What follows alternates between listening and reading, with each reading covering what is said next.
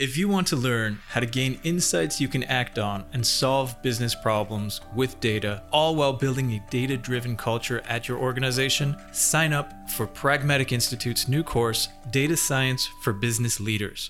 Find out more at pragmaticinstitute.com/data.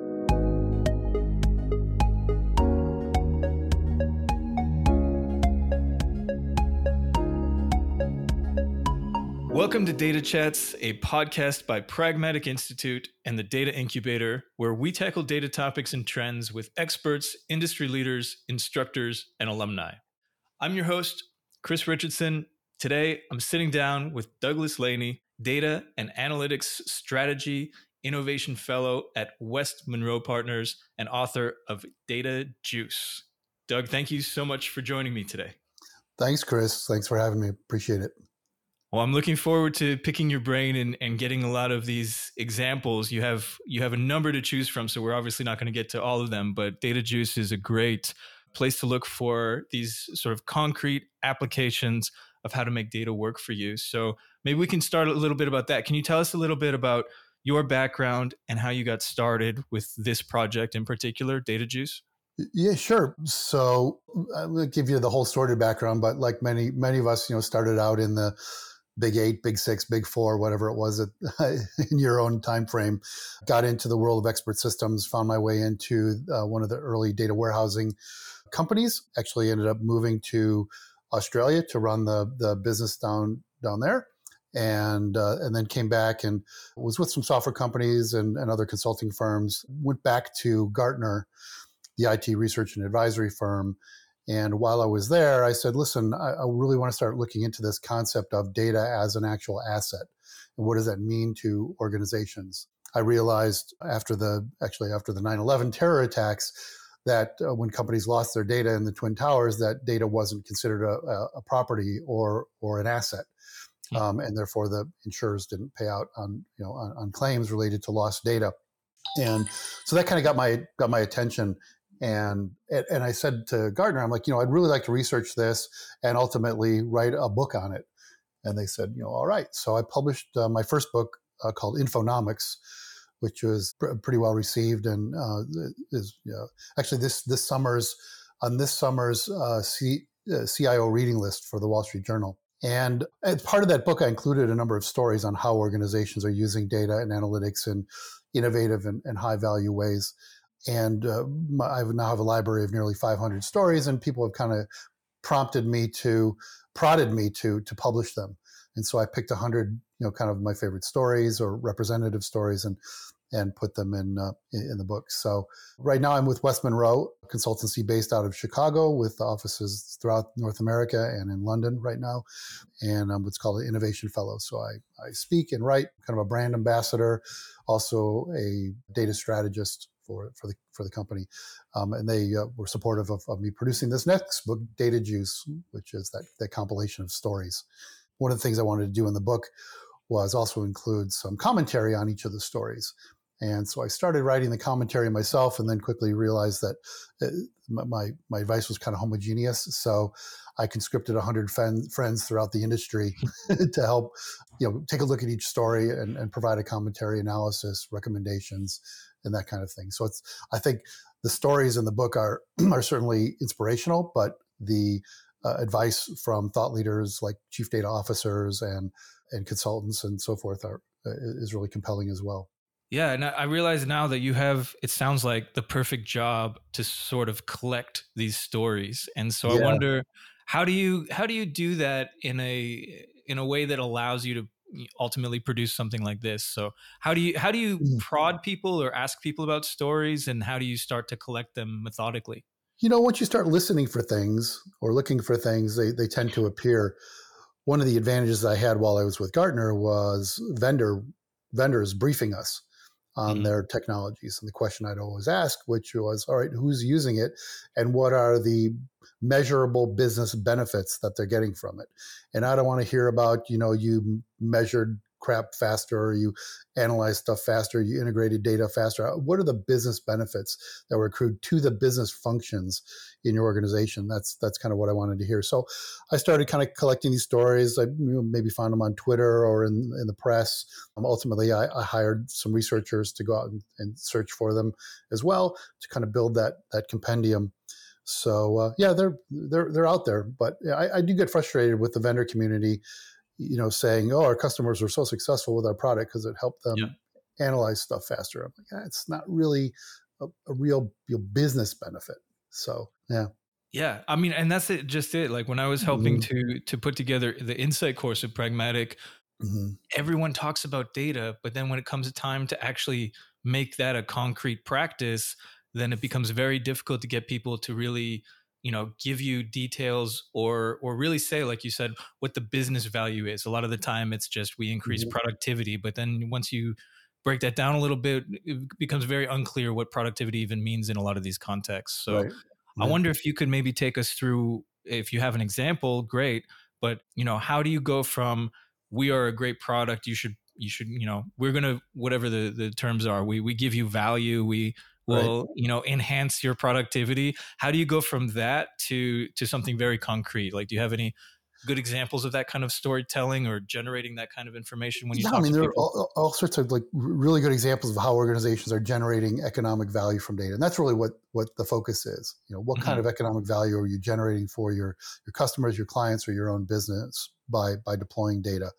And, and not necessarily even your own data, but any data that you can get access to, maybe alternative data, external data, partner data, syndicated data, public data, web content data that you're harvesting. And so when I've when I've looked at the variety of use cases that I've collected, and, and I can share some, but you know they they kind of fall into two categories. One is indirect, uh, what I call data monetization, where the business benefits are accrued to the kind of the, the, the, company itself in terms of improved process performance or reduced risk or improved compliance or reduced cost or identifying new product or market opportunities or maybe digitalizing products or services. And then there are direct data monetization methods that organizations are applying where they're bartering or trading with data, they're licensing their data, they're selling insights or analysis or reports, or they're enhancing existing products or services by baking data in, into them. So the stories that I've compiled kind of you know, fall into most of those those categories. There are also some kind of really unique ways that organizations are monetizing their data. But you know, just by by way of uh, of example, you know, Minute Maid, the orange juice brand that's you know owned by Coca Cola, you know, had an issue where one of the fast food companies said, listen, the quality of your orange juice is inconsistent season by season and region by region because of, well, you know, we understand you're sourcing oranges from different places, different times of the year. But we need it to be consistent all the time, everywhere. And so they sicked some flavorologists on an orange to determine that there are 600 flavor components to an orange. Who, who knew? No wonder I love orange juice so much. And then they gathered all sorts of, of data like uh, crop yields and, and cost pressures and regional preferences and um, satellite images of, of, of, crop fields. Uh, they claim a quintillion data points went into this precise dynamic formula for how to blend orange juice consistently, you know, preserving and, and saving this, this, this, um, and expanding this $2 billion business of theirs. So uh, I think that's a, that's a great example of you know, monetizing data. Yeah. And uh, I guess are there any cases where yeah, at first you didn't see how they would be making money or how they would be monetizing and it, it surprised you? I'm sure that's come up with some of the things that you've looked at. Yeah. You know, there's I mean, maybe there's a government example where and I, I was surprised that it, well, no, let me let me share this example. There was a company uh, based here in Chicago that was formed, and they harvested. Uh, it was a company called Food Genius, and they harvested restaurant menu data and pricing data and ingredients, you know, basically by scraping websites of, of restaurants. And I think they had a partnership with Grubhub, I think, and mm-hmm. And they would sell that data and, anal- and analysis to restaurateurs and boutique grocery stores and whatnot, so they could identify where there was red space or white space in a market, or where a particular ingredient was was trending. Ultimately, they ended up getting acquired by U.S. Foods, uh, a major food distributor here in North America because US Foods felt that they would if they better understood demand for ingredients, they could better sell to the restaurants.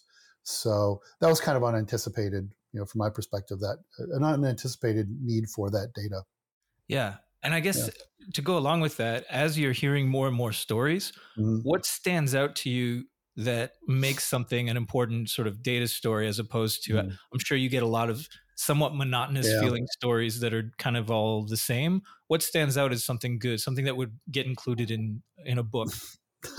really, if it's got any kind of you know significant economic value, that's a, uh, a, again a significant multiple of the investment is something that really stands out. And and a lot of the examples are really very vocational and functionally specific. They're not big data, blah, blah, blah kinds of enterprise class solutions. They're solving a particular problem or exploiting a particular opportunity or, and they're very functionally specific. I mean, uh, you know, in, in Australia, for example, you know, Westpac published, you know, their story about how they were unable to target market any significant portion of their customers because they didn't understand them across multiple channels. This was years ago. And so they embarked on a uh, effort they call the Know Me program, K N O W, Know Me program, where they created kind of the proverbial 360 degree view of the customer and were able to increase targeted promotions from 1% to 25% of the customers by doing that added tens of millions of dollars within just the first few months of additional revenue which was just a multiple of the amount of time and money they spent on on the initiative so mm-hmm yeah, those those kind of jump out. Yeah, I mean, there's there's lots to talk about, but I want to ask you about this idea that you you mentioned a little earlier about mm-hmm. data as an asset for organizations. How does that differ from what we normally think of as assets? Like, how can we how can we better yeah. envision data as an asset, and are there special things that we need to consider in this case? That's a great question and, and a real can of worms. So, as I mentioned, after the 9 11 terror attacks, uh, some clients started contacting us, lamenting not only the tragic loss of life, but the loss of their data.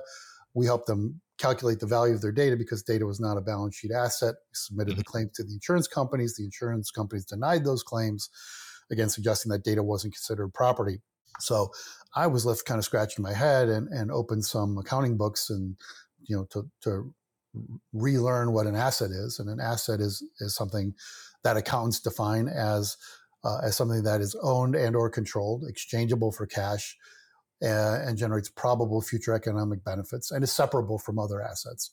And so, data clearly meets those criteria. Just like kind of the keepers of the definition have, you know, don't agree. And in fact, after 9/11, the insurance industry here in the states explicitly changed the policy template used to eliminate any consideration of data from property and casualty policies.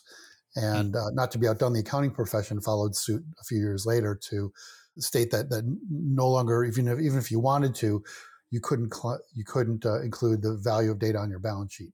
And so, the the keepers of the definition of what constitutes data uh, constitutes an asset and property have kind of doubled down on their antiquated notions that it's that it's neither.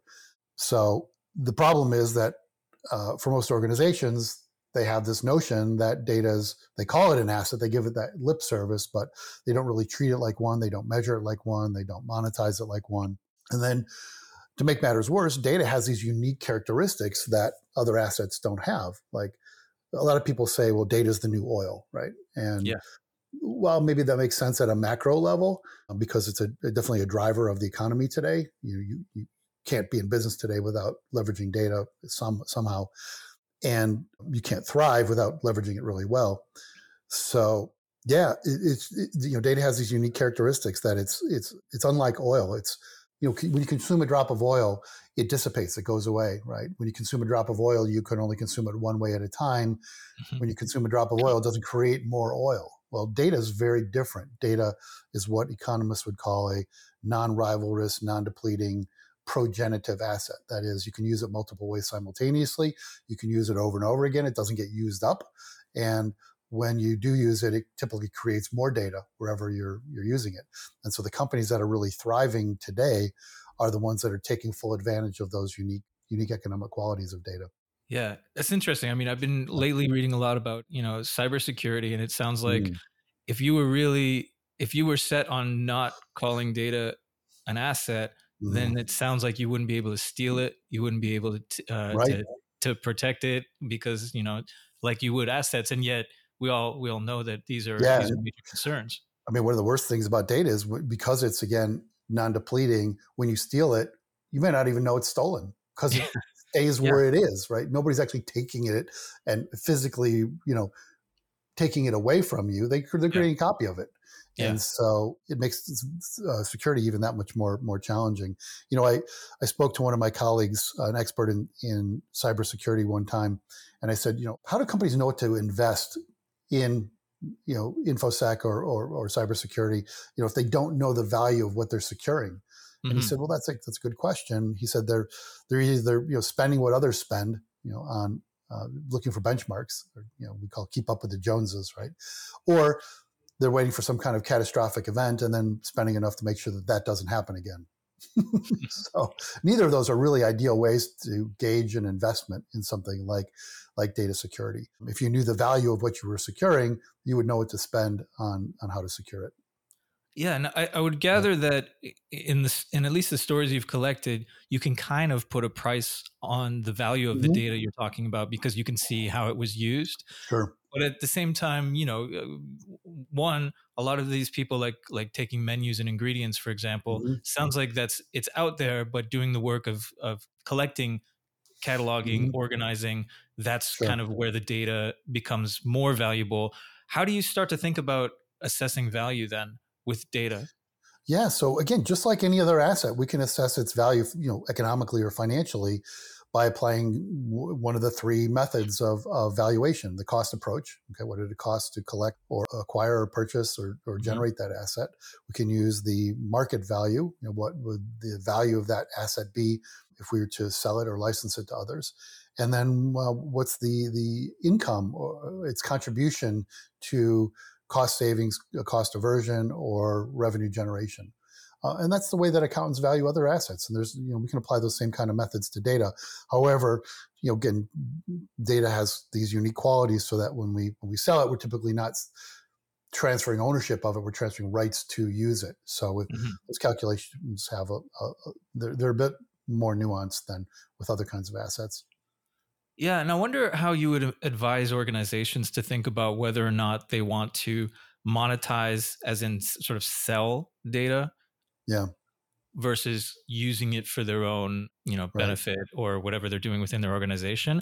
How does an organization, how might they start to approach that question? Because I think more mm. organizations are realizing they do have a valuable commodity and that they could perhaps sell it in some mm-hmm. senses. So how yeah, how do you encourage people to think about that question if they're yeah, making I, decisions? I, I, I kind of go back to, you know, you should be leveraging any given data asset in a variety of ways, right? Not just one way.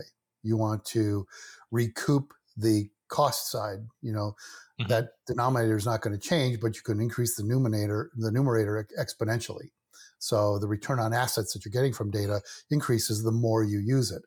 And that again can take two flavors one more internal where you're uh, accruing kind of indirect um, monetization benefits and one that's external where you're you're bartering it licensing it you know or creating some kind of derivative data product that you make available to to others and so it's really a matter of trying to maximize the ROA or ROI from from data yeah, what's a good example of that of a company who made the choice to to sell mm. data? I mean, I think we we think a lot yeah. about data brokers or people selling data, mm. but can you take us uh, into the sort of starting point of a company that you've seen that has decided to um, sell data? Yeah, there's a there's a, a company called Dollar General that mm-hmm. was collecting its inventory and sales data and shopping basket analysis and all that for internal purposes. And then their suppliers or uh, said hey we'd love to get access to that data as well. So they created data products and started selling you know anonymized versions of that data. Lo and behold they res- the result was that they they now have a self-funding data warehouse or, hmm. or data lake and I think that should be something that is aspirational for any business. There's no reason that you shouldn't be generating revenue of some kind on your on your data assets, uh, or at least do so in a way where you've calculated the value to the extent that you have a self-funding you know data architecture. Yeah, I mean that sounds really it sounds really mm-hmm. interesting, and I can mm-hmm. I can imagine a lot of organizations thinking, yeah, let's start making money on this.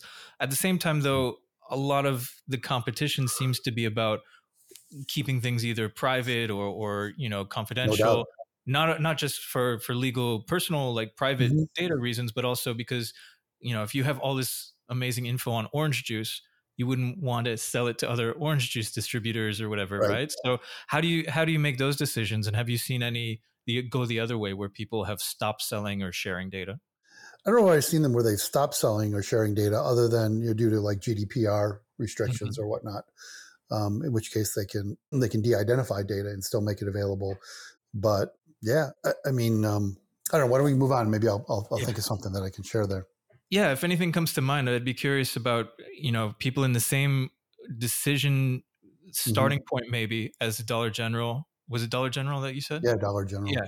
So that that but then decided, you know, it's probably not in our best interest. It would be interesting if other circumstances would make yeah. it so that, you know, you don't have the same opportunity well, or it uh, just doesn't work the same yeah, way. Yeah, talk about something related. You know, one is a lot of companies will come to us and they'll say, listen, we, we can't monetize our customer data because of privacy regulations. Yeah. And my, you know, kind of flippant response to that is, well, you're not you're not really being creative enough. So listen, you can't sell your data to others, but you can sell others products and services to your customers. Right? So you can't sell your customers' data, but you can sell other products and services to your customers. So by example, you know, we're working with a, a hospital system who knows who its diabetes patients are, but it can't sell that data to anyone. But it can sell healthy meal plans and gym memberships and at-home glucose, you know, test kits to hmm. individuals and either do that as a data for good solution, you know, which a hospital is more prone to, or or make a little you know referral fee on it, take a commission or some kind of referral fee. So anyway, I refer to that as inverted data monetization, and you may see this in like Facebook, for example, who you know is no longer you know outright selling its data because it got caught doing that. But what they do is they they sell other products and services to you and me, right, based on our profiles and likes and so forth. Yeah. So they're able to target us and that's the way they monetize their customer data by not licensing it to others, by referring other products and services to us. Yeah. Well, and that re- reminds me of some of the other issues that have come up is that in some cases, data scientists have gotten so good at what they do that it has a negative effect on con- on consumers, right? There's the famous example of the the girl shopping at Target who was pregnant yeah, yeah. that Target knew before her dad. You know, these mm-hmm. there's a, it, it seems like a lot of these things kind of pop up, and there's literally practices in place in some hmm. organizations mm. where they don't use the full extent of their data science just mm-hmm. to avoid freaking people out or appearing, you know, like a nefarious organization. How should like what are some of the things that people should consider when they're going in that direction? You know, they should consider the externalities is what what account what what that's a good way of thinking. Them, yeah. Right. What are the unintended consequences? And so having a red team, you know, blue team kind of approach, uh, somebody who can can think through the ethical, not just legal, but ethical issues mm-hmm. with anything that you're doing with data. And so I, I, think it's important that any organization today has a, a data or digital ethicist on staff to review any use cases for for data or technology. Yeah, that's actually a, a, great point. Is that you know you can make a case just simply on uh, economic value mm-hmm. Having a data ethicist, let alone yeah. the ethical dimension of it. Yeah, it's it's a risk aversion right?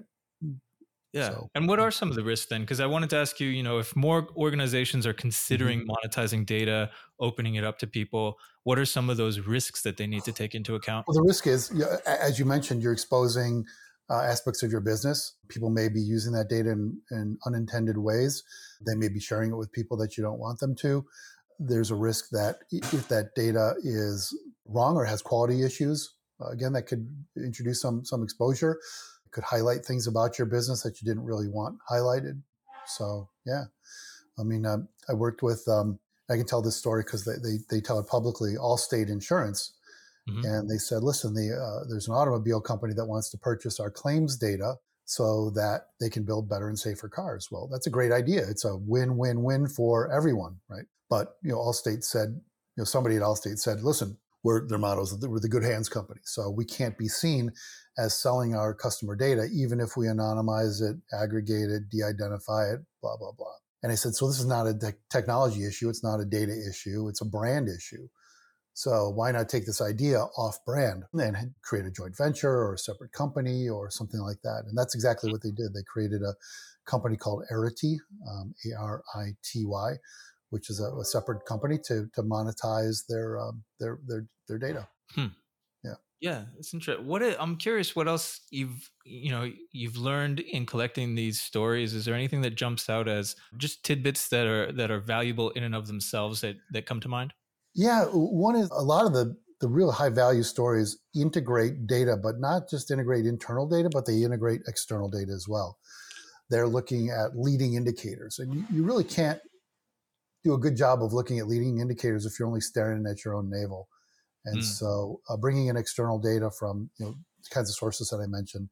Uh, Some of the other ones are are- also where they um, they've identified kind of dark data internally, unused or unutilized data, and Hmm. identified really that, that they're sitting on a gold mine of, of data. Like there's another insurance company that realized they were sitting on a uh, you know 10 years of adjuster reports, and those adjuster reports, certain language um, omissions, things like that, were indicators of fraud. So they trained a text mining algorithm to analyze these reports where they knew there was fraud involved to train how to identify fraud.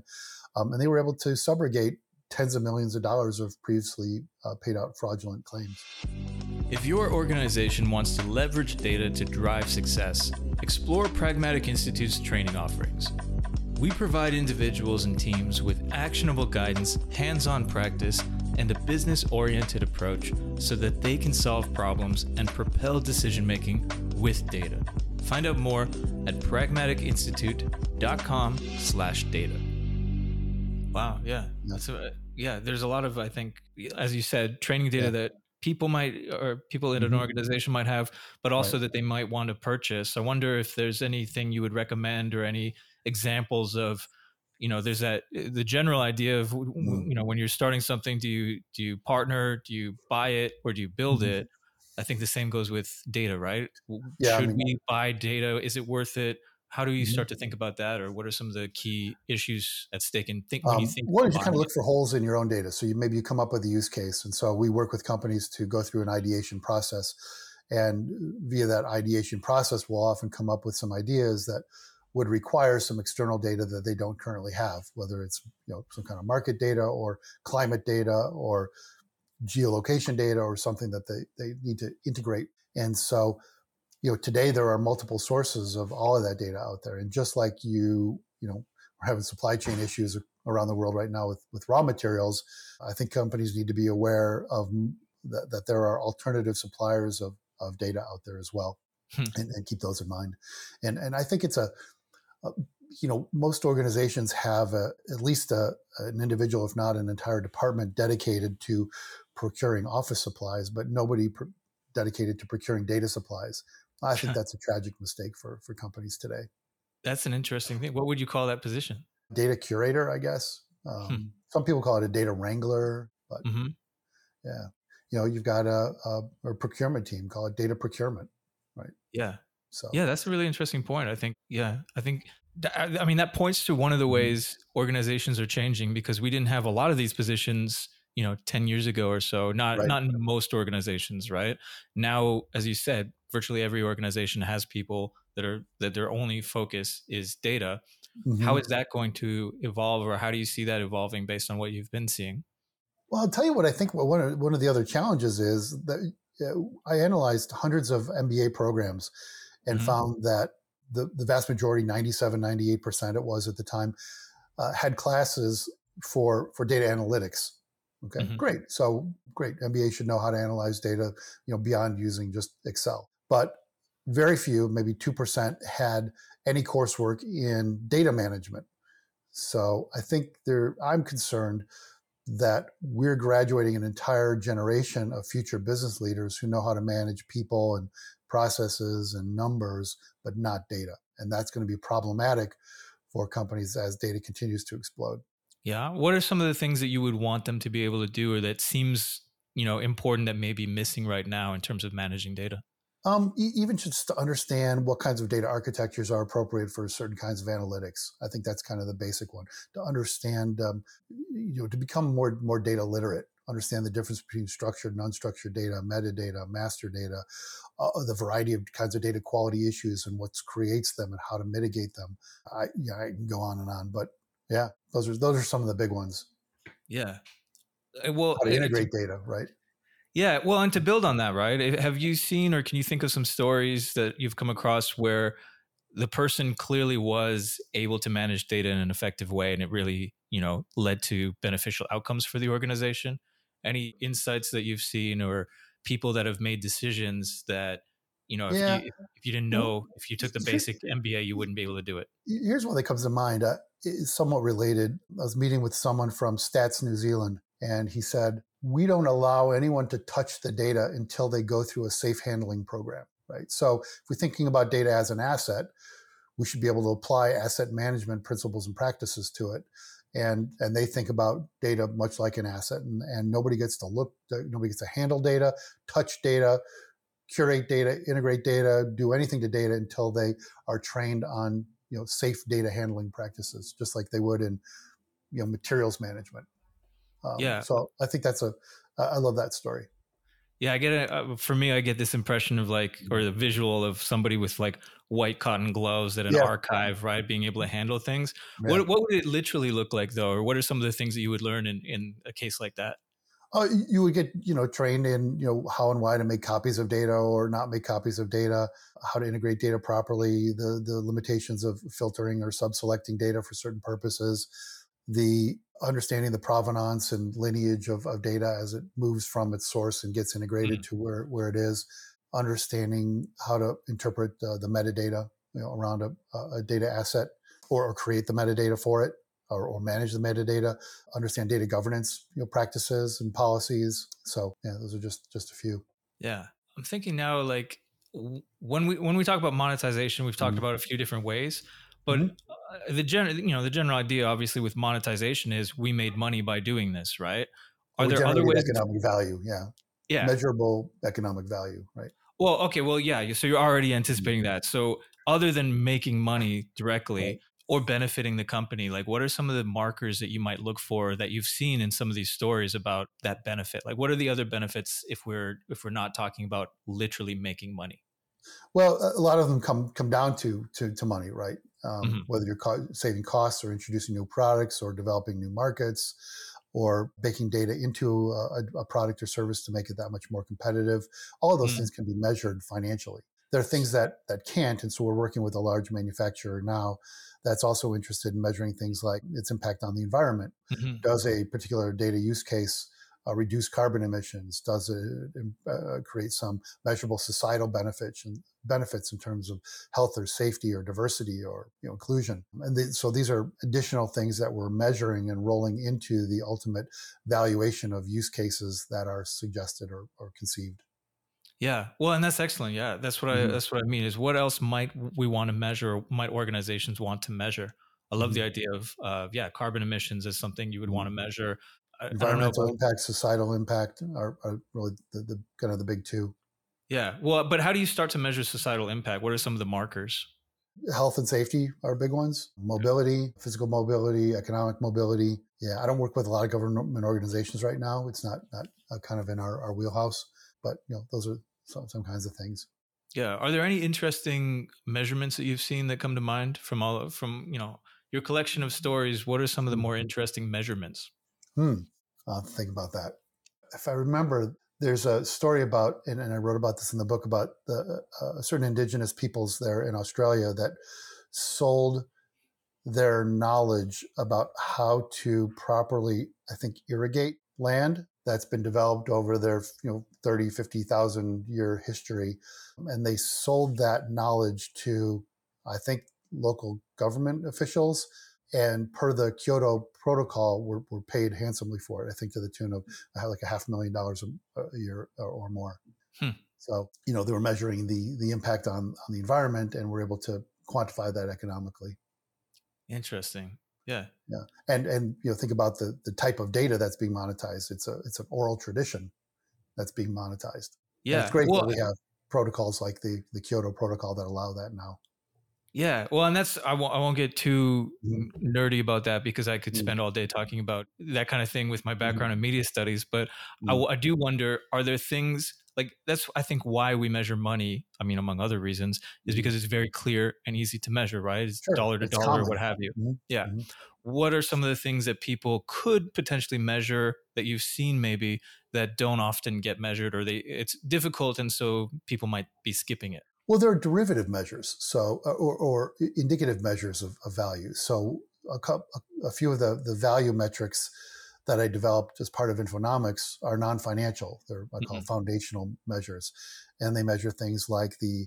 we're speaking about data itself, so we're, we're measuring things like its accuracy, completeness, scarcity, timeliness, integrity, ubiquity, uh, believability, granularity, you know, things like that that can be measured about data that are predictive indicators of its uh, ultimate financial value. Uh, we can look at its business relevance. How relevant is a given data asset across a range of business processes to anticipate its utility? We can measure data's impact on non-financial KPIs like sales cycle time or or, or sales size, uh, the size of a deal, to you know understand how it likely impacts financials. So I really like to be focused on leading indicators. There's so many trailing indicators when it comes to business.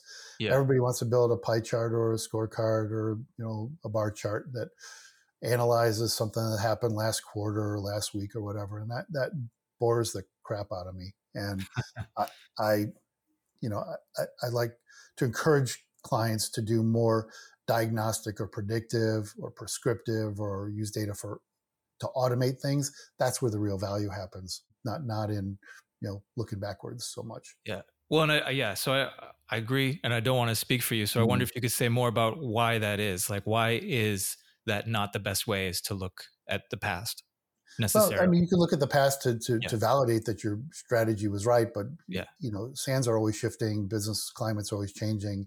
You've got to look at uh, what are the leading indicators of your business, uh, and very typically, as I mentioned, those come from uh, external factors.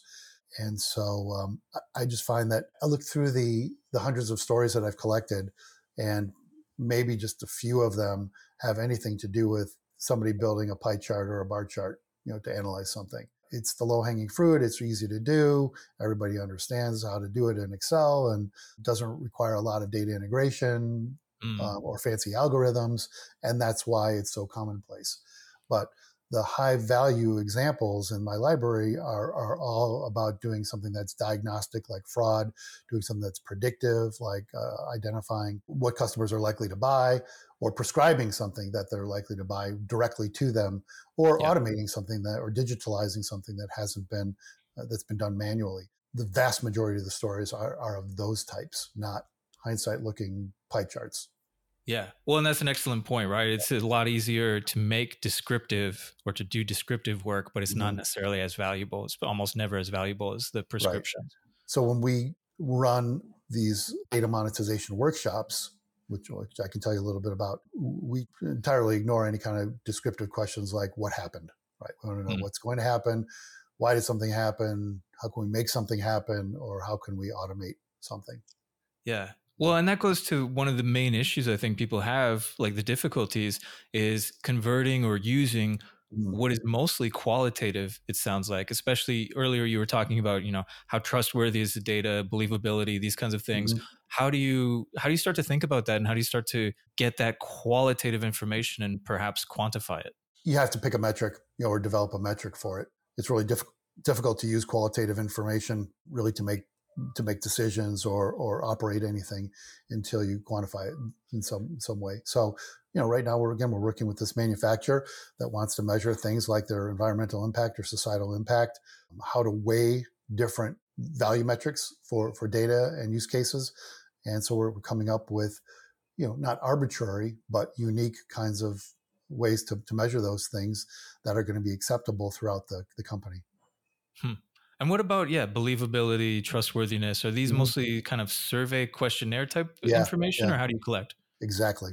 Okay. Exactly. I mentioned that in the book. There's a, there are certain qualitative indicators for for data quality that you can really only determine quantitatively via survey. Hmm. And any advice for people who are maybe thinking of, or or maybe you know they're listening to you right now and they're mm-hmm. realizing mm-hmm. I need to expand, I need to take in more qualitative or think about more qualitative are there ways to to do that better, or have you seen cautionary tales maybe? Yeah, just a periodic survey. of, of people who are using data or and and those who are producing data. I would, I would survey both the producers and the consumers of any given data asset about their their impressions of quality. And you actually find a lot of disparity between producers and consumers, or even folks at different levels of the the organization as to their, their impressions of how clean and complete and, and useful data is. Hmm. Yeah. Yeah. So I wonder, you know, as people are listening, and eh, obviously we've generated some great topics, and there's much more they could read in the book. What are two things that they could do, listeners could do in the mm-hmm. next 24 hours to have a significant impact? What are some what are two things that they could change or start doing that would lead to some significant for change? their organization? Yeah. Yeah. I would say take a look at any report that you get. Mm-hmm. Right? And, and go back to whoever's creating it or whoever defined it and, and say, you know, this report is telling me what's happening in the past. How can we change this to help me predict or prescribe something hmm, or diagnose something? Yeah much more more quantitatively. I think that would be one thing to do. The other would be go to your CFO and ask them why isn't the company quantifying the value of, of our data if data is that important to us? See what, see is there is there politically correct or a nice way to say that? well, I, I like to, to ask to have this conversation. Data is a critical asset for the organization. I know that accounting practices don't compel us to measure it like one, but in order for us to manage and monetize our data effectively, you know, shouldn't we be measuring it like an asset? And hmm. can we get your help in, in doing that? Yeah, those, I mean, yeah, yeah. That, those sound like two really valuable things that people you know, listening could do right away to have some some significant changes perhaps yeah. in their organization depending on what's going on currently you know they say you can't manage what you don't measure mm-hmm. and so if you're not measuring the value of data you're not going to manage it like an asset and if you're not managing it like an asset, you're not going to be able to monetize it like an asset. And so for many companies, this tends to be a real vicious cycle. Mm-hmm. Yeah. And I think more and more people are waking up to that. Thanks, you mm-hmm. know, to the work that you're doing and others that uh, it becomes obvious. It becomes more and more obvious or you can't ignore it for much longer, yeah. especially. Yeah. If people want to know more about you and your work, Doug, where would they look? Where should they follow or what should they check out? Well, I post often on LinkedIn. So if, you know, check me out on LinkedIn. I also post on Twitter. I'm usually using the hashtags, you know, Infonomics or Data Juice or uh, CDO for for the Chief Data Officer. So that's a great way to kind of keep up with with me. I also have a professional website, which is uh, douglasblaney.com. And if you're interested in more about the consulting firm that I work for, West Monroe, you can always check us out at westmonroe.com. Perfect. Well, I really appreciate you speaking to us for data chats. It's been is a lot to think about, and I think a lot to to start doing, perhaps, for people who are listening. So, uh, it's really Great. valuable stuff. Thank you. Thanks for having me, Chris. Appreciate it.